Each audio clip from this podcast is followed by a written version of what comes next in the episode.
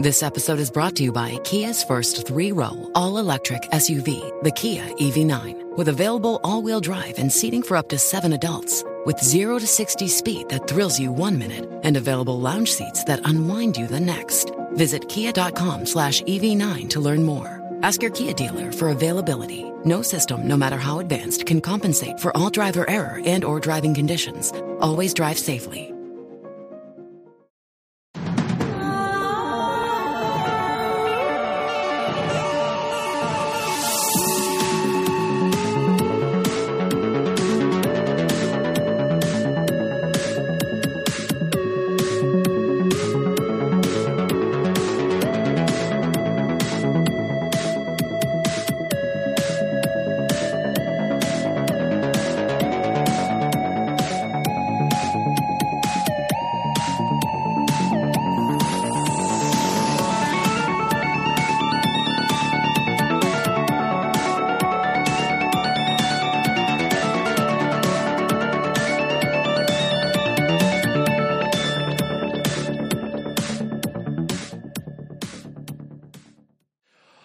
Astronomy Cast, episode 671 The Consequences to Breaking Space Laws. Welcome to Astronomy Cast, our weekly facts based journey through the cosmos, where we help you understand not only what we know, but how we know what we know. I'm Fraser Cain. I'm the publisher of Universe Today. With me, as always, is Dr. Pamela Gay, a senior scientist for the Planetary Science Institute and the director of CosmoQuest. Hey, Pamela, how you doing?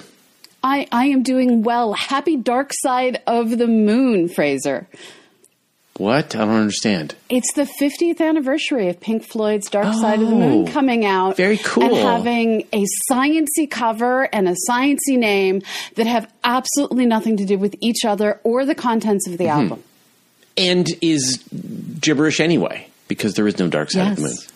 It's true. It's all Yeah. true. All of it. Um, so I've got something kind of serious to talk about that I just want to. Uh, and so, like normally, I don't beg for money, but I'm going to Yeah. today, and that is because the advertising market has cratered Yeah. over the last year. So ad revenue on Universe today is down 68 percent. Since what it was this time last year, while the traffic Yeah. remains roughly the same. And this is, you know, we've seen all these layoffs at all the big tech companies. There is a fairly significant restructuring going on in the market. And Yeah. so, you know, if it wasn't for the patrons, I would be starting to lay off people at Universe today. But thanks to the patrons, I don't have to. I I've been able to sort of keep going forward. I'm assuming we'll get through this and that things will change and and recover, but it also just gives me so much hope that I can shift from having to worry about what the advertising market is going to be doing and always be sort of concerned to this place where I have thousands of individual bosses, each of which Yeah. uh, can are supporting us. So if you've been listening to Astronomy Cast and you want to support that we do the, support the work we do here, definitely join our Patreon. But also, if you want to support the work that Pamela and I do independently of that, Yeah. you can support our individual patrons as well. And you know, normally it's like, yeah, it's you know, it's a nice to have, but definitely things have gotten tight, and I couldn't do this without the patrons.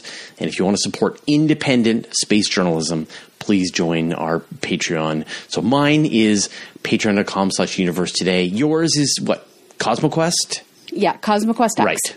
And then there's the one for Astronomy Cast to support the salaries of the people who work on this website. So uh, if you want to sort of cover all your bases, support all three. And any amount, doesn't matter, but it's really helpful. All right. Enough of that out of the way. Let's get on to this week's episode. Now, last week, we talked about the laws that govern space exploration. This week, the rubber hits the road. What are the consequences for actually breaking these rules? Are they really going to stop anyone?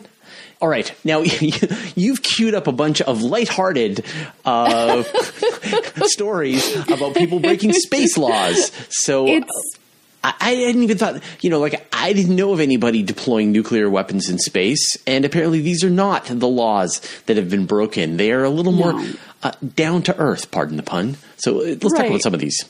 so so one of the the more interesting rules is if you break the law in space for your own nation, what the heck happens? And if you just in general break the International Space Treaty in space, what happens? And it turns out your own country is responsible for you. And um, there, there have been two fascinating cases, uh, one involving U.S. tax law and the other involving banking. Break bank laws from space. It it happens. It happens. So Jack Swigert, uh, back in 1970, uh, was a last minute replacement on an Apollo mission, and uh, so this was Apollo 13. So this mission was bad from all sides of the mission, but before it went bad in the ways we normally talk about, Jack had this realization that he left for space without filing his U.S. taxes. And as the story goes, he asked Mission Control, uh, have you guys completed your income tax? And there was laughter, and um, there there was a fair bit of asking the IRS for forgiveness and an extension because being in outer space happened. Being Right. in outer space happened. So it really doesn't get any more lighthearted than that. The law was broken, no consequences were found. Everyone moved on with the situation. Now, I don't know how it works in the U.S., but here in Canada, if you fail to file your taxes on time, you get assessed a penalty. So, so Yeah. you're not going to jail. You just have to, uh, you pay a penalty, interest for the late filing, and increasingly insistent letters from the government. But I can imagine in the case of an astronaut who maybe You stuck don't up want in a space. felony charge. Well, it's not felony, right? It's a, it's a, it's not It even. depends on how bad you do it. Well, sure, yeah, I guess you know if, if not only did he late file, but also was embezzling and uh, laundering money, then uh, and and you know misreporting his taxes, then perhaps yeah. he would be in a lot more trouble. But but in this case, I'm I'm I guess if he was lucky, he was able to talk away from having to do the fine and and, Right, and pay right. interest, which is funny. he just got an extension. It's fine. Yeah, it's yeah, fine. yeah. He got an extension. yeah. So less lighthearted and potentially could have had much higher consequences. Um, there was a NASA astronaut, uh, Anna McClain, who back in 2019 from the International Space Station was accessing bank accounts. It's what we do on the internet that and other things. Um, the only thing was she was accessing bank accounts that were the bank accounts of her ex wife. And that in general is not something one should be doing. And there were complaints filed, and again, no penalty was assessed. But the, these are cases of individual people breaking specific laws, investigations being done, and it's fairly cut and dry. If if you break a law, you ask for forgiveness, and sometimes it happens. But these weren't space laws being broken. Right. These are Earth laws being broken. Yes. All right. So have space laws been broken? Yes. All all the time. Right. The the most common one, as near as I can tell, is satellites launching and using entirely the wrong frequency, using an unregistered frequency, using a frequency that's just plain not supposed to be used. The most recent example of this is Skif-D, which launched back back in October. It was the fourth mission deployed by a Russian launch, and it is supposed to be the prototype for an upcoming uh, constellation of communication satellites, kind of the Russian version of Starlink. Initially, they couldn't find Skif-D. Um, it just sometimes it's hard to find things right after they get deployed. But the kinds of people that go out looking for satellites were able to discover that on the orbit that it had that Russia had registered with the UN, there was a mission transmitting in the FM at a frequency that was not the one Skif-D was supposed to be using. And it appears that that is indeed Skif-D. The Doppler shifting of the signal matches, the uh, orbit of the signal matches.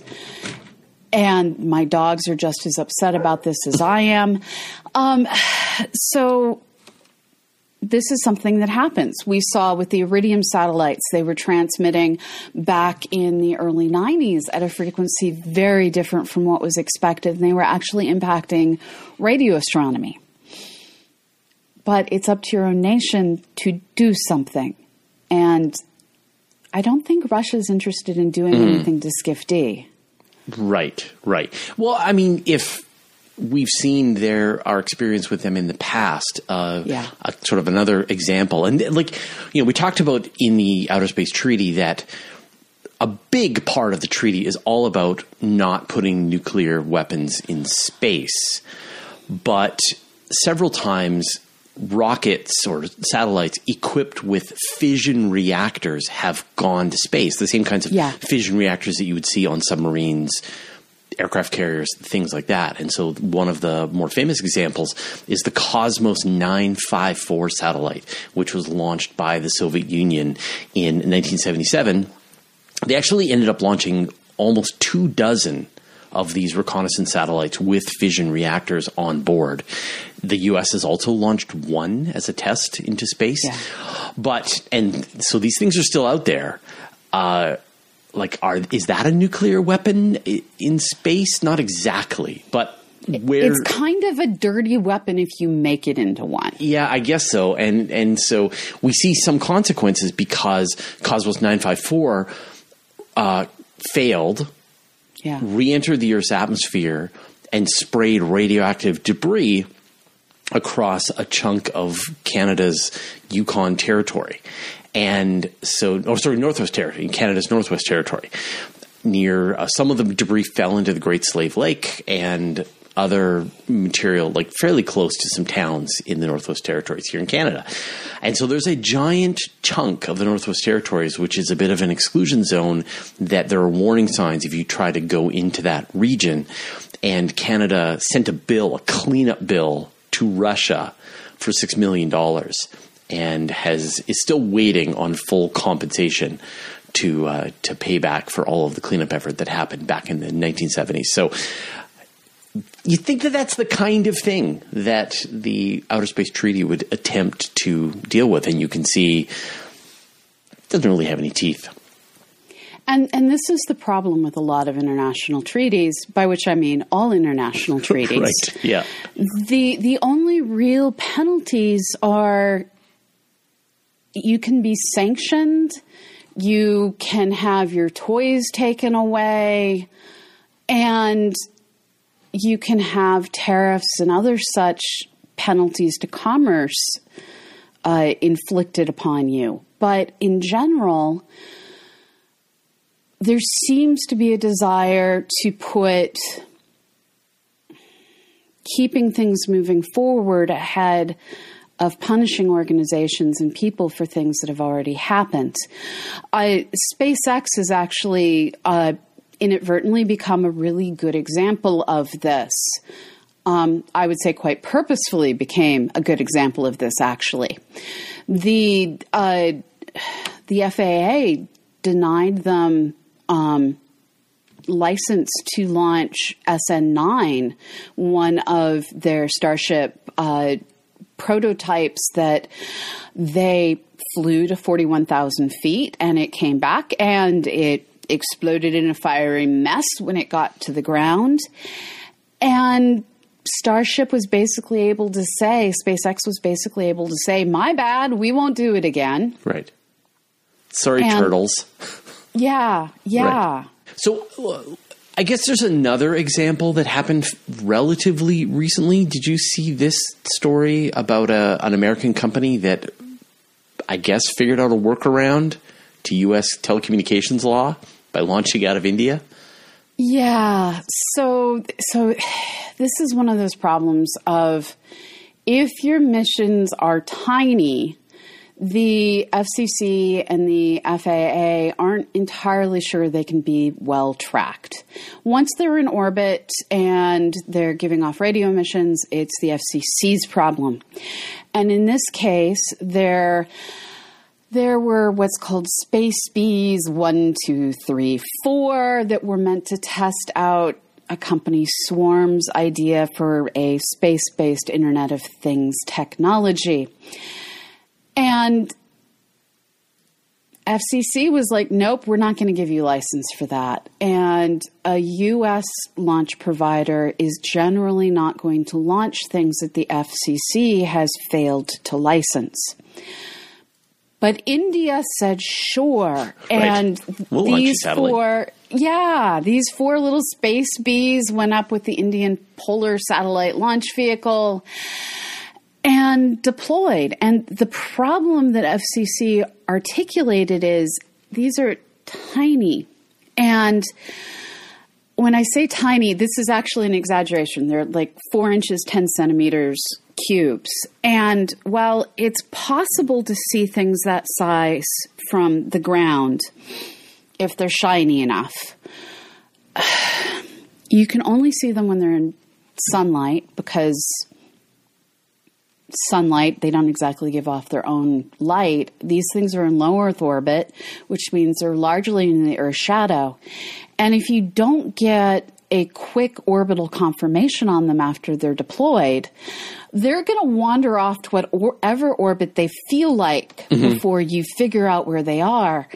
And being able to see something that's 10 centimeters in size, four inches in size, and being able to initially find it easily are not the same thing. And so FCC was very legitimately concerned that once these things got up there, we wouldn't be able to confirm their position. We wouldn't be able to confirm their orbits. NORAD and the U.S. Space Force are out there updating orbits one to four times a day, depending on what the mission is. And you can't update the orbit for something you haven't initially found, which means these little space bees could not just sting other satellites, but collide violently into them. Mm-hmm. And if the trajectories are perpendicular to one another or just at different enough velocities, this could create debris clouds, and debris clouds are a bit problematic. Right. And so, speaking of debris clouds, um, let's talk about something that, like, I don't think it's covered in the Outer Space Treaty and yet is clearly a problem, and this is anti satellite weapons. And, and this is one of those things where does it get covered by the uh, you're not supposed to commit war in space? Does it get covered by the you're responsible for damage done to other rockets? That one seems to be a clear cut. If you do something that damages somebody else's rockets, you hold liability. Mm-hmm. But back in November 2021, Russia, we're apparently going to keep returning to Russia, um, decided they wanted to test an anti satellite weapon. And they weren't the first nation to do this. We can only hope they are the last nation to do this. The U.S. is guilty of this as mm-hmm. well. Yep. U.S., China, and India have all tested anti satellite weapons at this point, and Russia. And and the the spacecraft that Russia took out, Cosmos 1408, they have a lot of things named Cosmos. Yeah. Uh, Cosmos 1408, it was a defunct satellite, no longer in use, no longer usable and in a low Earth orbit that caused the debris to actually intersect the orbit of the International Space Station. The ISS has had to maneuver when the uh, anti satellite weapons test first occurred. They actually sent the astronauts scrambling into the greater protection of the attached capsules um, it was kind of, and it kind of remains a hot mess because mm-hmm. there's this cloud of debris, and it starts to raise a question of just how small can we detect, and these smallest of particles can still cause great damage. And ironically, the Russians destroyed a satellite that has sent debris that has the potential to risk cosmonauts on the International Space Station. Yeah. Uh, yeah. right? like, And what were they thinking? I I don't know anymore. And just- so at, at this point, like the U.S. has vowed to never do any more satellite tests, and they're tr- anti-satellite tests, and they're trying Yeah. to get other nations to agree. And Yes. so this is law that is in process right now, and hopefully we will see a international agreement banning anti-satellite tests because obviously nobody needs more space junk and and they've demonstrated that this works, I guess. Congratulations. Now, there are people, uh, eccentric billionaires, who are planning to send vast numbers of human beings to red planets in our vicinity. And what are the consequences of that? How does that interact with space law, so in theory, in theory? in theory. Mars, the moon, asteroids, they can't be claimed by any one nation for sole usage. Or eccentric billionaire, who is a Correct. who is the resident of a nation. Right. Right. Um, and and has multiple citizenships. Right. Um, yeah. So, so the question becomes: At what point does it count as claiming something? There are companies that I really adore. Planetary Resources is one of them that are looking to figure out how do you go out and grab a space rock and use it for fun science and profit. Hmm. Except when you go bankrupt and are acquired by I a know. right by a cryptocurrency company. Anyway, I, yeah. it, it's all quite sad, but I, I There's no better way to lose money than to create an asteroid mining company. that is currently true. Yeah. I that is currently true. Yes. Anyways, um, so uh, not a lot of people are really argumentative about. Yeah, if you go out and grab a small rock, 500 meters across or something, just don't harm anyone. I mean, Japan literally bombed the bejesus with tiny robots out of Right. a medium-sized asteroid And an anti-tank weapon. and an anti-tank weapon. Right. Uh, but it- where it becomes more questionable is when you start creating a company town on Mars. Um, and one of the ideas that we're seeing floated around is people will be able to go to Mars contingent on them agreeing to essentially pay off their debts through work. And the I don't know if other countries had company towns. These we we actually Edwardsville used to have mining, and there's an entire section of our town that was was built and designed by a benevolent uh, company town where uh, people could go to the store that was owned by the coal mine and do their shopping there, and Right. it would be taken from their wages directly. Right. You pay in the co- in the co- company script, and and yeah, like how could this go wrong? and and so here you have to worry about human rights violations you have to worry about slavery you have to worry about just where are the boundaries and the rules? And on top of it who enforces the rules? What nation does it belong to? Especially if we start having missions that are launching from international waters because one of the parts that is not spoken really is the people who are enforcing the outer space treaty are supposed to be the nations launching the stuff. And if it's not so much a nation that's launching the stuff what do you do? Mm-hmm. So I guess like if if we were to put our lawyer hats on and examine Elon Musk and SpaceX's plans to build a city on Mars, yeah. it would be treated as a research station yeah. under the current law. And the way the rules are, anyone can use it. yeah So so but he controls the only means for getting there. No, no, no. Like this, th- like just like if you were to like sit down and say like, what does the Outer Space Treaty say today? That Yeah. that effectively anything that that SpaceX will be building on Mars is a is a research station. Has to be a research station. Like Yeah. you can't build you can't build anything but research stations out in space. And the rules are that you can't prevent other people from using your research station. You have to provide aid and assistance. You have to share your resources with people who make it to your station. And you can use parts of your environment to keep your station going, but there's no kind of rules about harvesting resources at scale, profiting off them, etc. Right?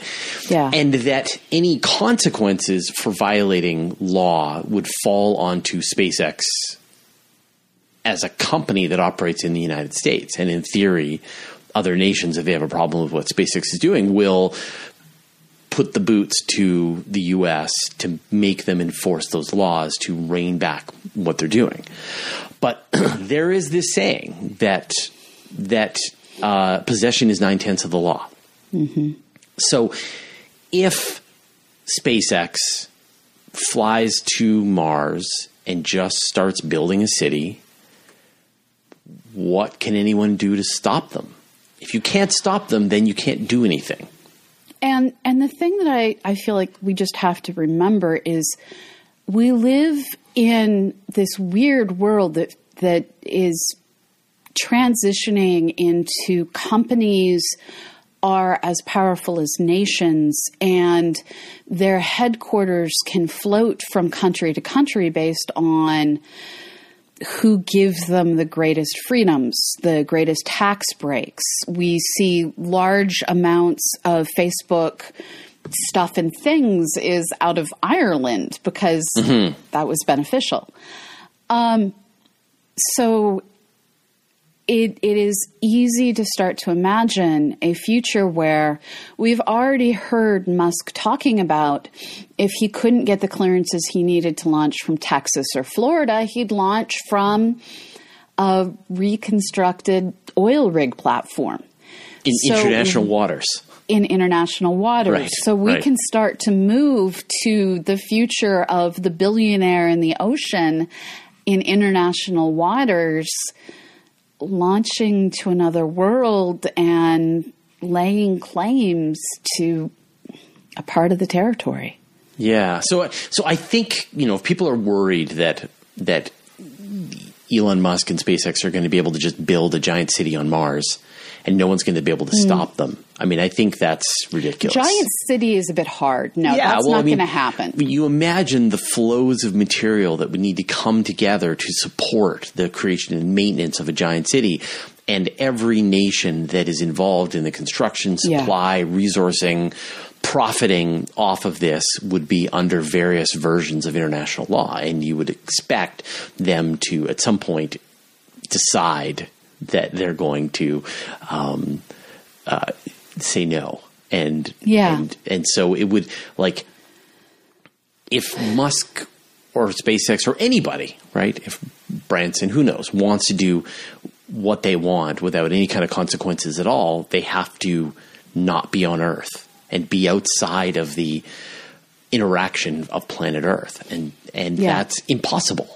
You're you're Yeah. got to interact with Earth if you're going to try to do anything in space for the foreseeable future. And so I, I just like I can't imagine a situation where where anybody could do whatever they wanted in space and nobody on Earth would be able to to stop them. There's just there this I agree with completely. Where Mm-hmm. where my heart is is slightly more bitter than my coffee is it feels like this is the kind of situation where you can imagine the, the equivalent of the old East Indian Trading Company sailing vessel with a couple of dozen people that are going to the new world, and those people are essentially indentured to the company until they work off their debts. And and at that scale, I, I feel that we we could see something happening that wouldn't be catastrophic to the red planet, wouldn't be at scale, but would still be kind of a human rights violation, and But- and but I'm a- not a fan of those. Yeah, but a human like a human rights violation is the kind of thing that is battled here on Earth, and so lawyers would and have a problem with this. time. Possibly, but lawyers would be concerned with this, and there would be court cases, and and there would be requirements set up. So I like I Yeah. like as long as Mars needs a lifeline from Earth, and it's going to need one for Yeah. decades, if not hundreds of years.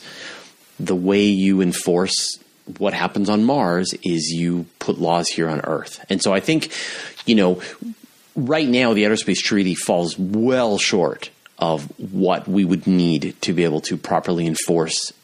I think Yeah. our science, our sci-fi vision of Yeah. using the solar system, the laws need to catch up, and I think the they will. Star Trek sci-fi vision. There's plenty of sci-fi Sure. visions that, Yeah. that go the other direction. Yeah. I think it's time for a reread of "The Moon is a Harsh Mistress." I think I think we're reaching that Yeah, point. I, I, I don't think so. I think you know, seeing that that attempting to to run an asteroid mining company is a way to lose a lot of money. Yeah, um, fair, fair. we are a long way away from anybody being able to have the leverage to be independent in space, and so it's going to unfold in slow motion, and the laws in this case, I feel confident we'll be able to stay ahead of our expansion into the solar system. And I think the hope is that we continue to use the Antarctica Treaty yes. as and the Outer Space Treaty as a model for how to share this resource and try to minimize the tragedy tragedy of the commons that always seems to happen. I hope we have your future. All right, we'll we'll find out together. All True, right, it's true. Thanks, Pamela. Thank you, Fraser. And thank you so much to all the folks out there who are helping to make this show possible. As, as Fraser mentioned at the beginning of the episode, we are here not just with Astronomy Cast, but with everything that is done at Universe Today and is done at CosmoQuest, thanks to the generous support of so many patrons. And this week, I would like to, uh, thank a segment of our astronomy cast patrons uh, David Gates, Philip Walker, Jim Schooler, Claudia Mastriani, Matthew Horstman, Alex Cohen, Kinsaya Pinflanco, Scott Cohen, D- Disastrina, Matthew Hayden, Justin Proctor, Tim Garish, Gregory Singleton, Kenneth Ryan, Jeff Wilson, Tim McMacken, Cooper, Don Mondas, uh, Paul D. Disney, Omar Del Riviera, Aaron Zegrev, Benjamin Mailer, uh, Dean McDaniel, Ninja Nick, uh, Michael Regan, Scott Briggs, uh, Michael Kalin, J. Alex Alexanderson, Benjamin Carrier, Matt Ruchter, Antiosaur, uh, Veronica Cure, Peter, Bruce Amazine, Father Prax, Jim McGeehan, Mark Stephen Raznak, uh,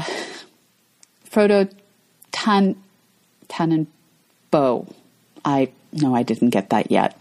I'm working on it. I'm working on it. Abraham Cottrell, Philip Grand, Brent Kiernop, uh, share some uh, David Ilk. Thank you all, all of you, so very much for everything you do to make our shows possible. Thanks, everyone, and we'll see you next week. Bye bye.